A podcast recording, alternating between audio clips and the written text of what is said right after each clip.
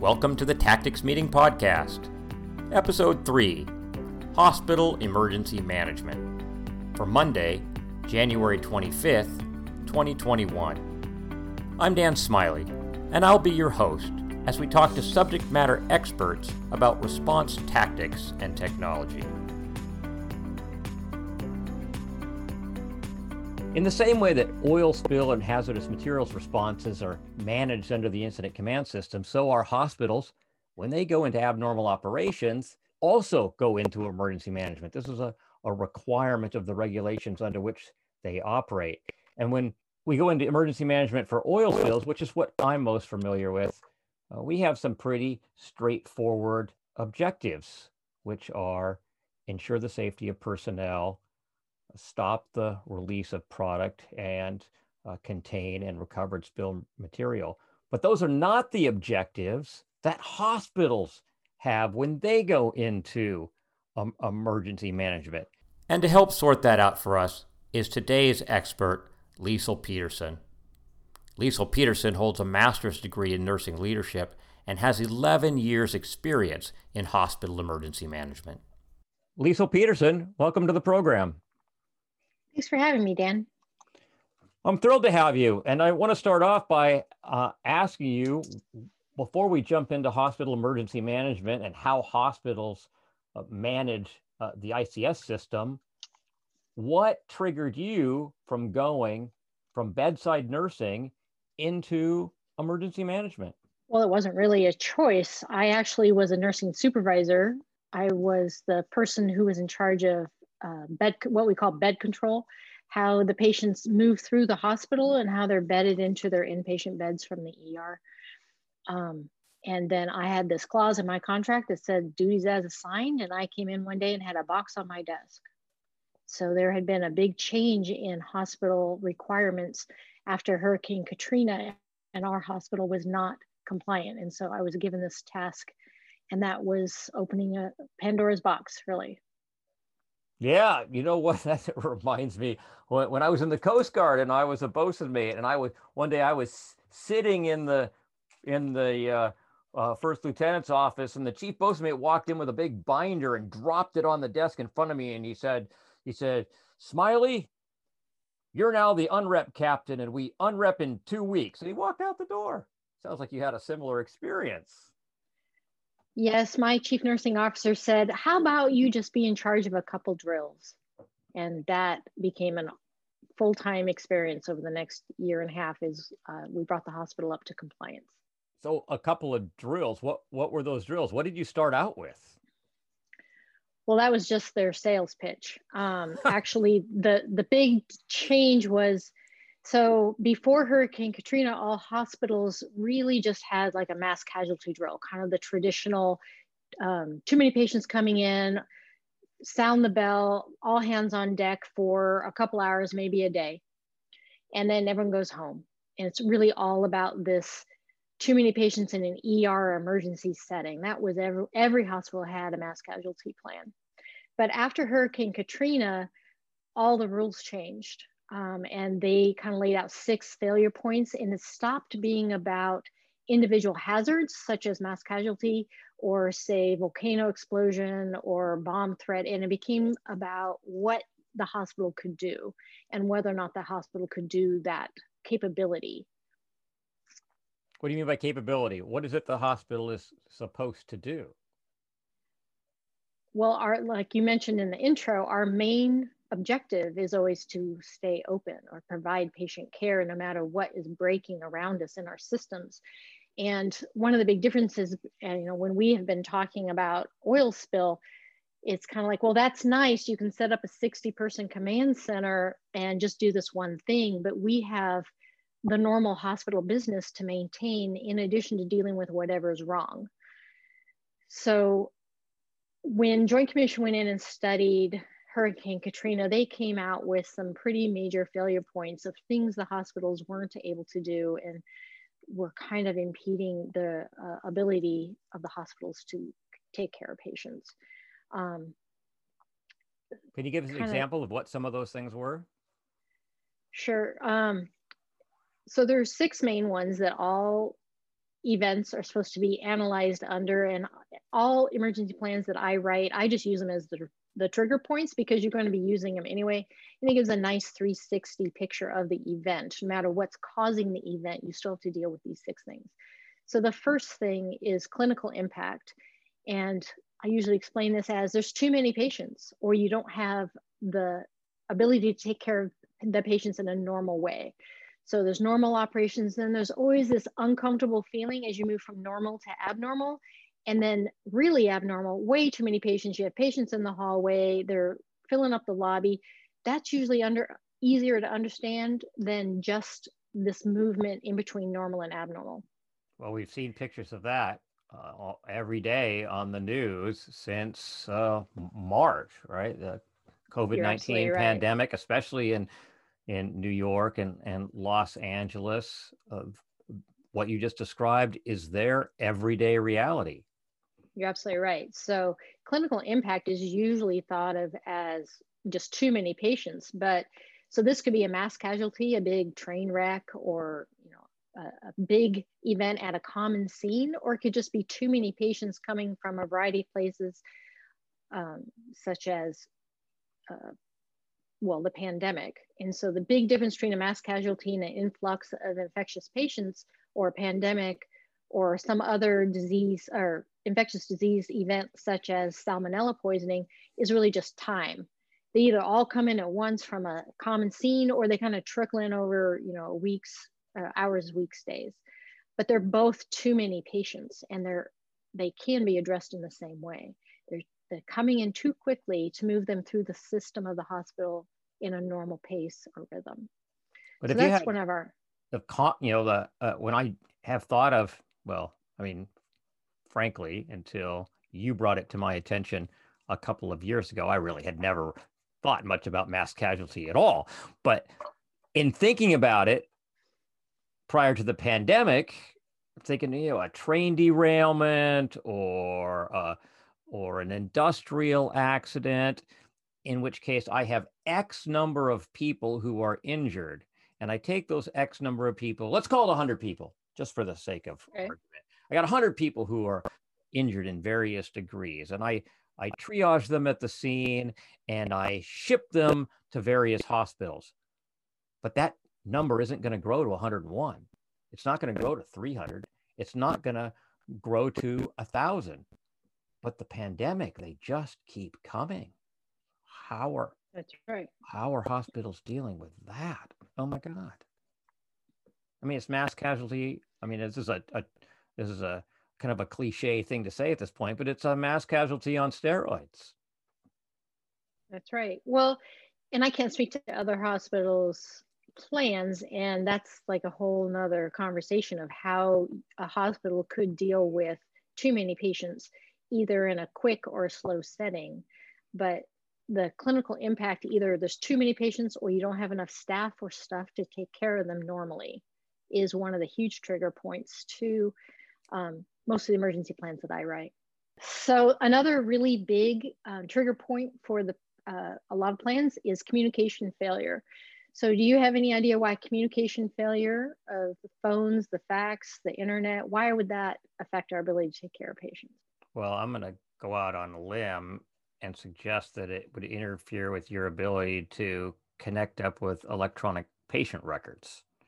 That's a huge that's a huge one right there. So most hospitals are on Epic or some other vendor for electronic medical record and before the EHR is what we call it existed, if the power went out or it was no big deal. Like you could take care of a patient with writing their statistics on a napkin. You would open up their chart, their paper chart, and you could see what medications were given. Um, you could see what happened in surgery. You could see their history and physical that had been dictated by the doctor. It was all there in paper, and it was no big deal if we lost power or whatever. Um, but now, when EHR turns off, we're instantly blinded. We can't even tell what we did an hour ago or 15 minutes ago unless you yourself did it and happen to remember. You, you have no information about the patient. This is incredibly dangerous to the caregiver who, well, to the patient because the caregiver doesn't know anything about you suddenly. Um, so a lot of the electronic medical records have kind of a shadow chart that stays open when they lose their connection to their server or um, sometimes power. There's ways that we can like spool data and pull that off this kind of like holding pond and you're maybe an hour behind, but you have some of the most important details like their lab values and their H&P. So you, you know whether you're dealing with somebody with diabetes or totally healthy or has this big history of allergies. So the loss of the electronic medical record is a huge communication failure that all hospitals really are supposed to have some sort of downtime procedure, both for a loss of being able to see your current data and loss to loss to the server for the system itself.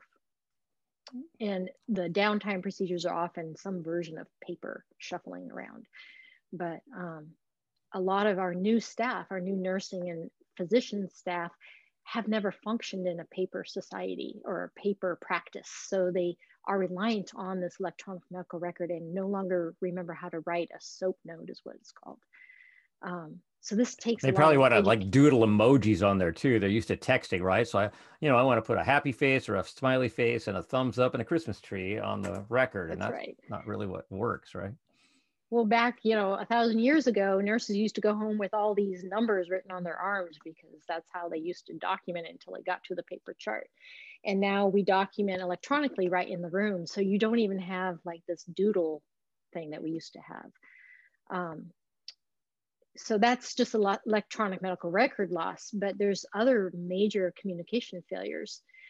Um, and when I'm in, analyzing an event, I usually look at our internal systems, where our phones up, what was said and who said it, did people get the information they needed, um, what kind of PIO message or public information officer message went out, what kind of liaison messages went out, whether the staff got any sort of announcement or information they needed. Um, did the phone system itself work? Um, that's really important because that's how we communicate care. We're moving patients. Patients don't just show up randomly on the floors. Um, when we're referring patients to other hospitals or we're maybe consulting other providers, we have to use the phone systems to do doctor to doctor or nurse to nurse. Um, so you would, you're forced, if you don't have any phone systems, you're forced into this um, alternate practice of either going with the patient always to give face-to-face report or sending them without information or sending them with written information. And so those are things you have to consider. It isn't just, hey, the phones are down. It's kind of a big thing. And then also, uh, especially at nighttime, the phone system being down for the hospital itself, you're unable to call in your on-call crews, your surgery crews for emergencies. You can't call your additional staff to come in for assistance but also the most important, the public cannot call 911. So if the public can't call 911 and there's no way to know that they're hurt or in need, they can't get assistance. And if 911 can't call in to us or our EMS providers can't call in, we, we have people just showing up and we could have prepared better for them. Normally we communicate with um, the EMS systems and they let us know what's coming. So we're ready and kind of primed when they walk through the ER doors. So that's phone. Um, fax is also a big failure point. If you can't fax electronic medical record or medical records, this is alleviated a little bit with our um, sending of electronic medical records now. But this used to be a big deal because we get all, all of our record requests and medical records themselves used to go by fax. Do you still use and fax? Does it? We do. We use it internally and we do use it some for um, hospitals that don't have uh, one of the big Epic or Cerner electronic medical records. So you you'll fax have, between floors or between units on in the hospital. Yeah. Oh. yeah. Not all hospitals do that, but some do. Um, and then another one that's really big is the just digital connections, um, like the intranet and internet, and then the in, those are all those are both used for like sending um, X-rays for instance. So a lot of hospitals don't have a radiologist in-house reading the images. Like you go, you get your x-ray and you think some doctor is looking at it. Well, some doctor is looking at it, but they're not probably in the hospital you're in. They're, they could be in a whole nother country. So if you don't have the internet or depending on how they're sending it, does the PACS system work? Sending that image, and then are they able to pick up the phone to call the result of what they read on that x-ray? So if you lose the internet, you have to often bring providers into the hospital to do those reads. May, sometimes write off the modality or the, the machine that takes the image. Sometimes the doctor has to read it off that, that machine itself. And that's unusual. It's not normal processes. So those are the big communication failures. Um, and of course, every event, and I would guess any emergency support function, communication failure is always one of the big failure points. Somebody didn't say something, or they said the wrong thing, or they heard the wrong thing. Um, so a lot about what is said, how you're saying it, and are you giving the instructions that are needed is also part of communication failure assessment. Yeah, I think we could agree that that doesn't matter whether that's hospitals or oil spills or hazmat or or any anything else. Clear communication is a is a key issue. Absolutely. So that's so failure point number. Was that number two? That was two. Only two. What's number three? So another um, big failure point is resource management stress. So how what this means to a hospital is do they have the stuff or the people to take care of the patients they have. And even if this is not too many people, maybe this is a normal amount of people, but suddenly you don't have any staff or you don't have any stuff or you don't have food or the, the lab reagents or um, so there's a variety of, of things where this where it falls into this and my the biggest experience i have with this one is actually snowstorms so snowstorms shut down the highways, and the only things that get through the highways when it's in a snowstorm is beer trucks. So that's important, though. Don't it don't, is. It's don't overestimate important. the value of beer trucks. But it doesn't help us take care of our patients. So um, if we can't get the food, just regular food drops, right? The um, the food companies have a very robust logistics system. They, you know, they send their their their shipments out and they sort of get through. But when the freeways are closed and all the semis are backed up on the highway, someone's not getting their supplies. And most places, as we all know, only have really a three day supply of food on the grocery store shelves. Um, another big one in the hospital is actually medications. Did the, the pharmacy deliveries happen? So we, just like any industry, or I assume any industry, we don't keep a year's worth of pharmaceuticals on the shelf. We keep our normal supply, maybe some backups of some really important ones, but part of an emergency manager for hospital's assessment is how much is in the supply um, on how much is in the cache on the shelf and how much how regularly those shipments come in and what routes do they come in? Do they come in by UPS or do they come in on their own special Sysco truck? Um, but at some point if you are running out of medications you can't take care of people normally right? And of course it's is this normal or abnormal sometimes with pharmaceuticals there's always something you can give instead of, but as hospitals shrink their formularies or the list of medications that they use, there may or may not be an alternative we can use for the same thing. Sounds so like pharmacy, there would there would be beer though. There would be beer, but we're we don't really use beer in the hospital as a medication. We try not to. Um, but even going outside of that, so we have you know the food, the stuff we use, I had one event, it was a snowstorm that went on and on and on, where we ran out of those plastic pieces of equipment that we use every day just for basic care. You know, the bath basin, the urinal, the, the things that people use every day, but we're not going to reuse them. You. Um, but we ran out. And so we did some community sharing um, amongst the community partners. And we do that with pharmaceuticals too. We just you know, we call up the local pharmacies and like, I got this, what you got kind of community sharing. But part of the emergency manager's job is to know who those community partners are and what they have on hand versus what you have on hand. Um, one big resource management agreement I made, I had all the nursing homes in town stockpile paper goods like uh, all those personal care items that are they take a lot of room to stockpile because they were not allowed with their leg their regulations to store medications, but we could. So we formed a list of 10 medications that would keep residents, their residents out of our ER or out of our hospital, like insulin and metoprolol in a way. And we stockpiled those for them and they stockpiled dry goods for us. And it worked pretty well for several years. That's brilliant. Yeah. It's all about the community partnerships, really. Right. Okay. So, um, another big resource management supply chain issue is um, lab reagents. So being able to take care of a patient in a hospital really does rely on your ability to do lab tests. And if you don't have the things that they mix together to make that lab result happen, you're not gonna be able to do that result. Um, so you, you have to now use different tests or guess or not have all the information you need to make the best decision for the patient. So also radioisotopes, all the whole lab supply chain is really important for an emergency manager to understand what's coming and when, and who else might be getting these deliveries in case you need to beg bar or steal from them.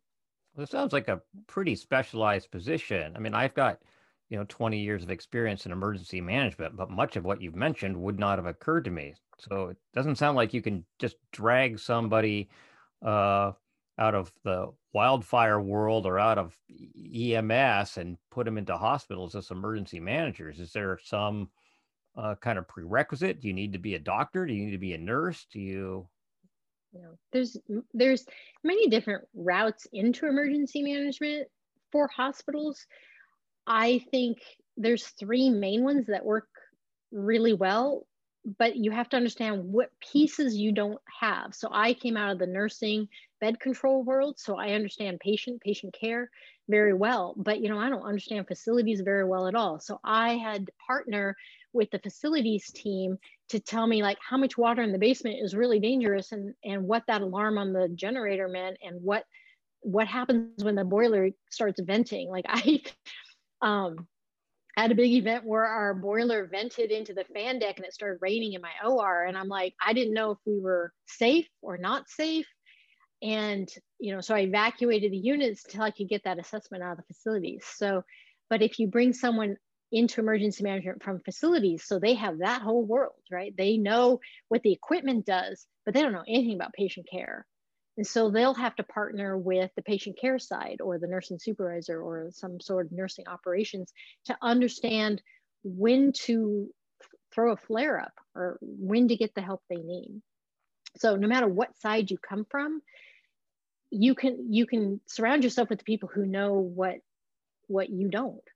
Another big entry point that I find working with my colleagues is coming from the pre-hospital world or emergent emergency services, either fire or ambulance, um, paramedics. So they they often like emergency management jobs, but their big deficit is they they come from the pre-hospital world and they're now working in a hospital environment. So a lot of times their knowledge, they know incident command, they know clinical care really well, but they don't know what happens after the ER.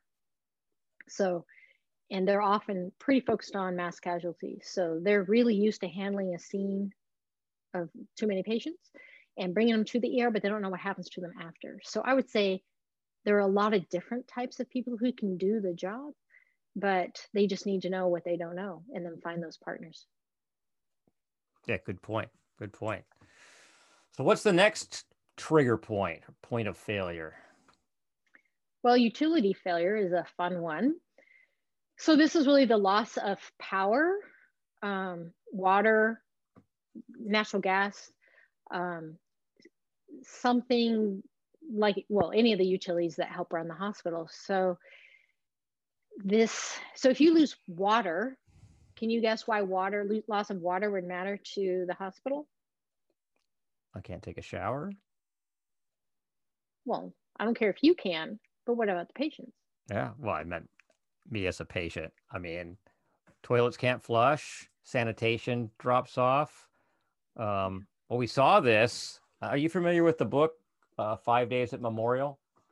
I am. Written, it was written after the after Katrina, Memorial Hospital in in uh, New Orleans. Uh, they they chronicled the events as the hurricane uh, came in and passed, and you know their loss of of water and power and uh, oxygen and all of these other things. So um, those of you who are are interested uh, more in this topic who have not read the book Five Days at Memorial, I highly recommend it.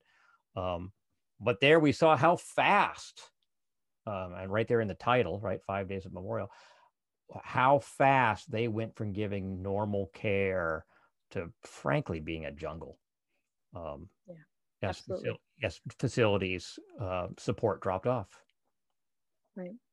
So when you lose water, just normal water, water that's like in the toilet, in the shower, it's really hard to keep the patients clean. Sometimes this is not a big deal. Sometimes this is a huge deal. You know, patients are sick. They're um, they're not feeling well. They need some just basic sanitation care. So you have to do something to deal with those untidy elements of patient care. But also the staff are normal human beings that also need a place to go to the bathroom, to wash their hands. Um, otherwise, infection rates go through the roof, and that, of course, is not helpful for the patients. But also, so power, um, loss of power is a huge thing, not only because it's dark out, but because suction runs off power. And suction is used in a lot of our life um, support and uh, treatments that we use.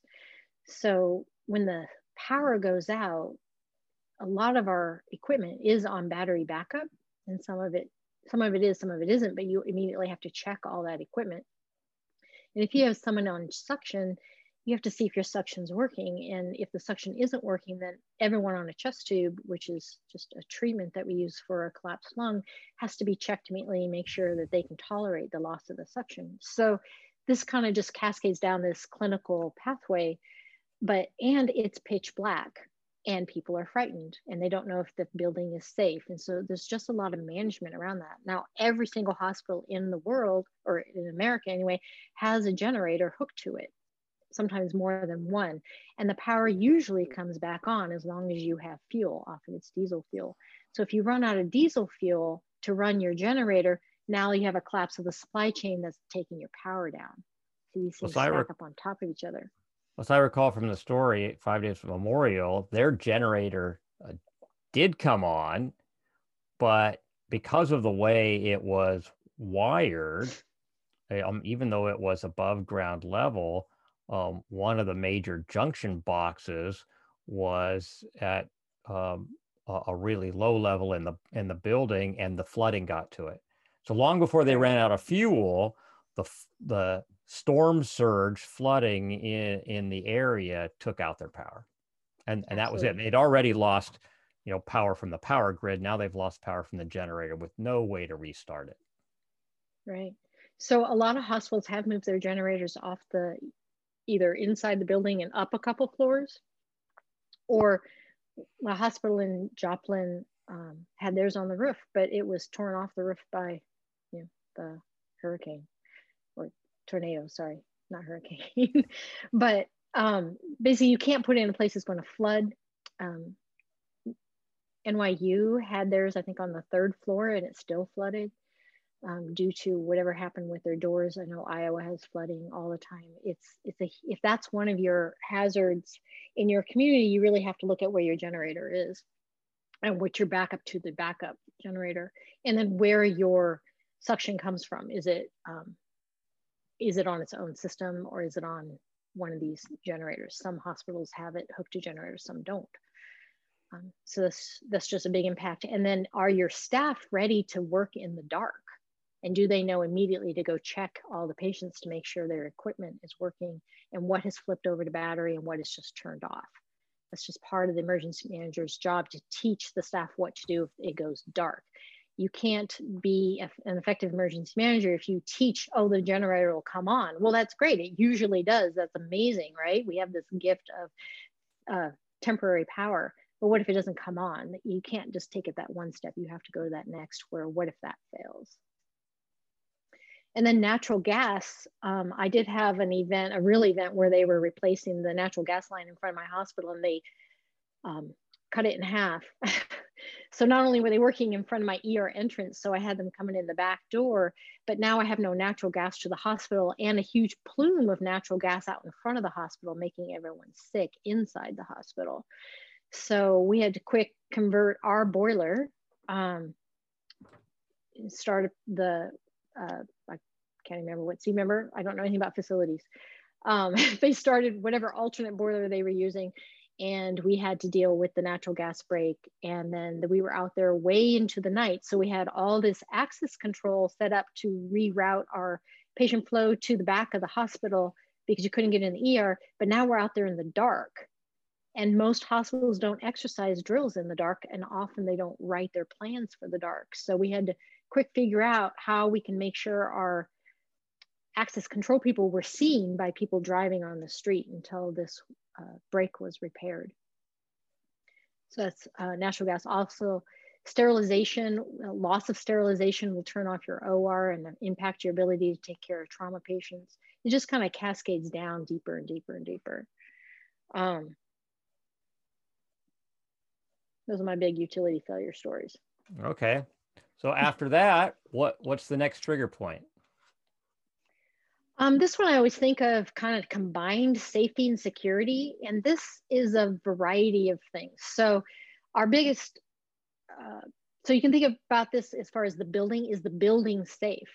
So, I'm living out here on the edge of Oregon, where our biggest threat is the Cascadia uh, earthquake, where our building will probably collapse. And so, I need to have a plan for search and rescue and seeing if the building is safe. You know, can can the facility staff or somebody else vet the building for being inside the building? Um, what is the fire the life safety plan for fire response does the staff know how to get out of their smoke compartment do they know how to get the patients out of their smoke compartment and do they know where to go is there a bomb threat plan? When somebody calls, does the staff know what to do? Does the staff know how to search? Does the staff know how to evacuate the building? Do they know where to go? How to communicate their need? Hauling patients around, especially when they're hooked to equipment like ventilators and things, can kill them. So this isn't just like the post office evacuation. They all just get up and walk out, right? Sometimes they're in a hurry, sometimes they're being very calm and orderly, but moving patients out of the hospital or even out of their one unit where they are is, is something that needs to be carefully taught and controlled, which is why most hospitals have what's called smoke compartments where they just go sort of a horizontal move sideways to, they go out of this smoke compartment into this next one while the fire event is being dealt with. Um, so is the building safe? Like I mentioned before, my my boiler event, I did not know if the building was safe, and you know what is the threat within the building? What is the equipment there that could put the patients in danger? And Not then, to mention that you've got a giant propane plume out in front of the hospital that's just looking for an ignition source.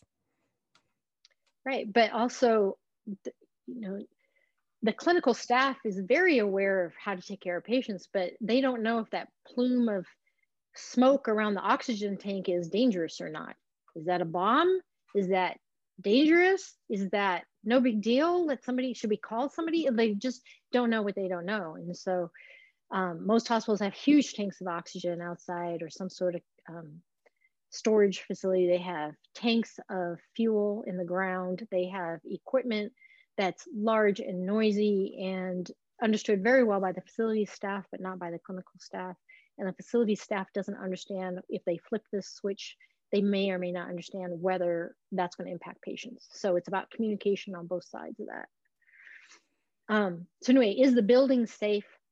This also comes in, do we have, you know, a shooting situation? So active shooter is an interesting event for hospitals because they are the recipient of the mass casualty should the shooting happen in say a school or a post office or somewhere else. So there's there's that response to to shooting. Right. There's you're just you're shooting. receiving you're receiving patients yeah. that are injured, right. which could be from a shooting or car wrecks or whatever. That's kind of your bread and butter, right? I receive injured people. Right. Absolutely. Um, but then there's the shooting inside the hospital. If there's a shooting inside the hospital, our threat is a little bit different than schools.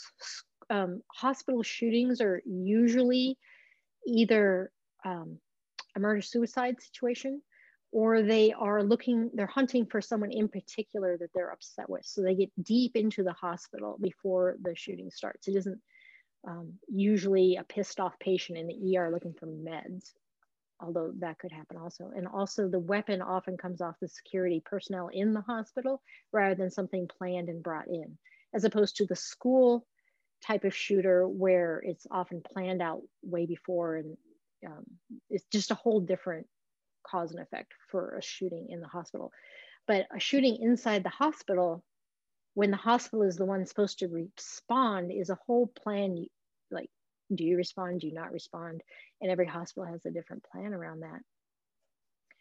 And then um, the security of people themselves. So this is where missing people show up in the emergency operations plan. So if you're missing uh, an adult patient, they were there and now they're not there. How do you search for that patient? Did they get out of the hospital? Are they out in the woods? Are you finding them? Um, you know, what do you do for people who were there and not there or children? This is the, most people know this as Amber Alert or missing baby, stolen child. Um, and a stolen child could be either one in one that was a patient or just a visiting child. It's still a missing child and you have to respond to it and most hospitals have some version of dividing up the, all their staff and watching all the doorways and some sort of protocol should you see something suspicious. But that's a people safety and security event. This is where code gray or bomb um, security event where someone being held hostage. You, you may have read in the last couple years, uh, nurses being taken hostage by violent people. Um, somebody with a weapon would be code silver. Most hospitals call it code silver. So these are huge security events that are now being trained in hospital systems that we didn't used to have to learn. Um, and then the last one is just plain straight up access control. How do you control the ins and outs of your campus? How do you interface with the police? How, who's in charge of what and who gets through your doors? What gets locked down? What gets locked out? Um, hospitals did kind of make a shift a couple years ago to be consistent with school districts. As school districts started working on active shooter, you know, they've been very engaged in that training for some time now. Their language was a little bit different than hospitals. Used to be lockdown in hospitals was so there's lockout and there's lockdown, and we were opposite of schools. So lockout is the external perimeter of the building closing that, but inside everything's happening the same. You know, you're still going to surgery, you're still moving patients around. And then there's lockdown where everyone stays in place. They don't leave their um, their area that they're in. And then you have to count everyone. You have to figure out how you're going to get them out should you need to leave. So those are all safety and security trainings. And then the last one is just staff support and business continuity. So every hospital is going to have a different trigger for this, but basically, does the staff know what their job is and what they're supposed to be doing? And is there some big need for additional training suddenly? And how's the hospital able to maintain care? So, even if I'll bring the pandemic back here. So, everyone saw the big pandemic, too many patients, but there was an awful lot of hospitals across America that were in areas that were not yet hit by the, the large numbers of patients, but now were locked down by the either the restrictions or the mandates to close for elective surgeries. So they almost went out of business. So they didn't have enough patients to even run their their normal operations. You know, so there was huge furloughs of staff. Um, whole service lines were stopped, and so incident command teams had to kind of shift out of we're planning for patient surge into how are we going to pay the bills? And that's also uh, can be used for incident command can be used for that as well. So those six triggers that would cause you to activate your incident command system? Well, it really depends on each hospital.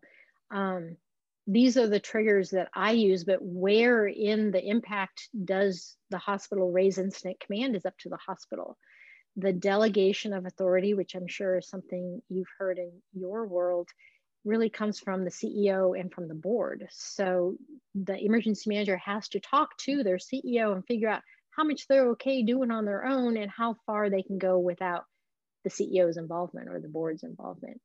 So I like to put this um, layer fairly low and I like to use the hospital supervisor or the uh, some the person who's there 24 7 most hospitals have some version of hospital supervisor who kind of runs the show 24 7 as far as moving patients around.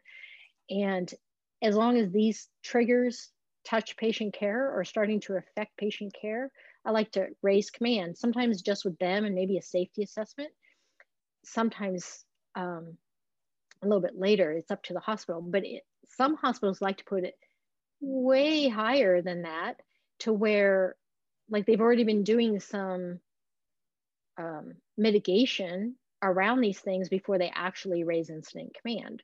So it's really up to the hospital where your line is and how that activation happens. So, what does incident command for a hospital look like? You know, in my world, in the oil spill world, where I've spent most of my emergency management time, um, we we start off with uh, an incident commander, maybe uh, a safety officer. Uh, when I have a an oil spill that looks like it's going to be something other than trivial, I activate an incident commander, a safety officer, a public information officer, uh, an operations section chief, and and often those four positions are enough to get me through the incident and and resolve it satisfactorily. If it's larger, then we we scale up from from there. And our our plan is is activated as soon as uh, a vessel or facility calls to report the spill. And and so we we automatically step over that bright red line in the sand from normal operations into the incident command system um, is your process similar what activates your response plan and causes you to stand up an incident commander and and support staff? Well, a good question. And every hospital has a different process, like I said, but we all use the incident command system that you describe. You know, we all start with an incident commander. When that turns on is different for different hospitals, but most of the hospitals that I work with use some version of a duty officer, it's usually the hospital supervisor to identify the event and to raise command. They're in the initial incident commander. Some hospitals like to bring in like the executive team right away, and some like to let the supervisor drive a little longer. Um, but let's stay with the model of the incident commander being the supervisor, and they're kind of driving for a while. In the hospital system, if you don't assign the task, you own the task still. So our incident command trees or how big that org chart gets is really depending on the event. If I have a chemical spill, um, it might be the incident commander and maybe a safety officer just to, um, is this spill dangerous or not? Is this water too high or not? Is, can we keep this area safe while we clean it up? Do we have a cleanup crew? If it is a so say the community is flooding and i have no staff to take care of people then it's going to be the incident commander and maybe a logistics section chief to deal with housing for the staff feeding them and housing them because now i'm running a hotel in the hospital for the staff. Um, maybe some messaging. Um, so we do the incident commander then the two people who speak for the incident command team if they're needed are the liaison officer probably similar to your liaison officer, kind of that business conversation between entities. So if I'm talking to another hospital, my liaison officer is going to be talking to their liaison officer about, hey, what do you got? I got 15 patients. Do you have 15 beds? Kind of thing. Um, or I need these supplies. Do you have those? And then the public information officer is very similar, I think, to your public information officer is what does the command team want the public to know? And what does the command team want the staff to know you know this is the messaging out. This is what's happening. This is what we're doing. This is what we think is going to be happening. And then we have two other command staff. One is the safety officer which is just like i think your safety officer is what we're doing safe for our people. Can we be in this building? Can we use this ppe are you safe to work kind of thing? And then we also have a medical technical specialist which is another command general staff. And this is kind of the subject matter expert. In the pandemic, for instance, in my hospital right now, this is the infection control officer who kind of has the the lowdown on what is going on.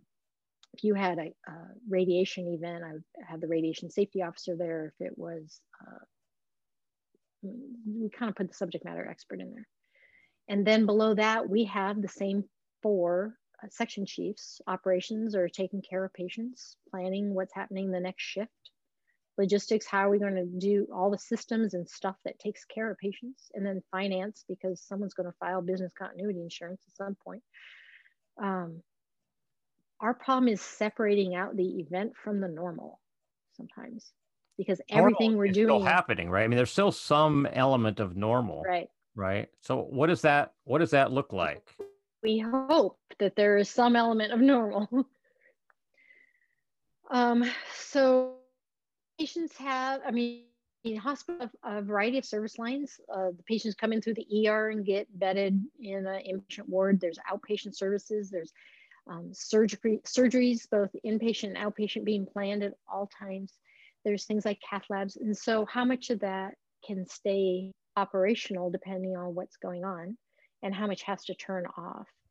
For instance, if I have 10 clinics and three of them are flooded, I can't take care of patients in there. So am I going to compress the clinics into the seven that are left? Am I going to close them all? Because we don't want to close because then the ER is overwhelmed. So this is this is all about coordinating what can we do and what's left. Um, but yeah, even during a mass casualty, that's that takes a lot of different service lines, you know, pharmacies in their labs in there, um, supply chains in there. But the cath lab's not different. Cath lab's just going along their normal day. Um, the wound care clinic's doing the same thing. Even the ICU might be doing a whole lot of normal. Maybe they hear they might have a patient out of that mass casualty, but their other 16 patients are still being cared for. And so it, it's that's part of every event is how much is normal and can we keep everything up as normal as possible as long as possible and another big thing that an emergency manager needs to know is what will break you at what point do you have to close your clinics? At what point does your supply chain close off? At what point do you close your icu you know what can you do if you don't have enough staff? How do you make your staff able to do more? What if you have no doctors? What if you have no you have half the nursing staff you need? What are you going to do? So it's it's a lot of problem solving yeah, well, sometimes I mean, you can all, get that ahead of time. well, we all saw with the pandemic that in order to save uh, PPE, specifically uh, respirators and gowns, elective surgeries were shut down in most states. I mean, all across the country, people weren't doing elective surgeries because there wasn't enough PPE. I'm sure, among other things, I'm sure there were other reasons as well. But no, but so I have a question for you. So the lack of PPE is which failure point? Uh, logistics. No, logistics is not a failure point. Inability the ones we just went through. Care? No, it's resource management. So it's it's the drop of the supply chain. And then you have a clinical impact because you can't take care of people normally. And unfortunately, in many parts of the country, those nurses and doctors were in garbage bags and they had to reuse um, the PPE masks um, for weeks sometimes. Very, very different care than normal. Normally, an N95 mask, which you call a respirator, but we call them N95s like it's a noun, um, are taken off every time you leave a patient room. Yeah, we, we won't go down that road today. but so we normally an N95 mask is taken off and thrown away every time you leave a patient room. And many hospitals are still, even today, in the state where you wear one N95 for a week or two. Some hospitals have recovered their supply chain and some have not. Um, we've gone to reusable things. We've gone to extended use. We've gone to reuse. All these things are mitigations, trying to keep this, uh, the supplies we have as long as possible. And then we've also done alternative types. So a lot of uh, PAPRs were purchased out of the welding industry, which is kind of new for the hospital world. So these, for instance, my hospital purchased a whole bunch of PAPRs for the staff because we didn't have the N95s to use, but they we bought them from a welding company that had they had like leather belts. So we had to figure out what to do with leather belts because that's not something we normally we usually use plastic and things that can be cleaned differently. So we had to deal with what do we do with this buckle and Um, the staff really like these, but we still have to deal with these buckles. well, good um, work on the part of logistics tracking those down. Yeah, our team just never rested until we had enough PPE, and we are in conventional use now, what we call conventional rather than contingent or crisis. So you're you're walk you're you're putting on a, a respirator, you're going into a patient room, you're coming back out, you're throwing the respirator away. You, your supply chain is full enough that you can use it the way it's intended to be used. Right. We are still prioritizing use of PAPRs instead um, because they're reusable. You know, you wear this PAPR all day. And then, or if you aren't wearing a PAPR, then you can just throw the mask away as normal. For those of you who don't so know, have, PAPR stands for Powered Air Purifying Respirator. You know, it's inter- interesting. Uh, um, talk about supply chains. I mean, we watched all sorts of things, not just as hospitals, but you know, all over the country. The toilet paper was the the the one that everybody remembers, right? In the beginning of the pandemic, toilet paper uh, uh, disappeared, but other things became hard to find too as as people started working from home. Like you couldn't find a a webcam to buy to save your life. You couldn't find a microphone. And I went into Staples today, and there are racks now of of, of webcams and headphones and microphones and you know, little hand sanitizers. I mean, the supply chain is is full again, and it sounds like it is for you as well.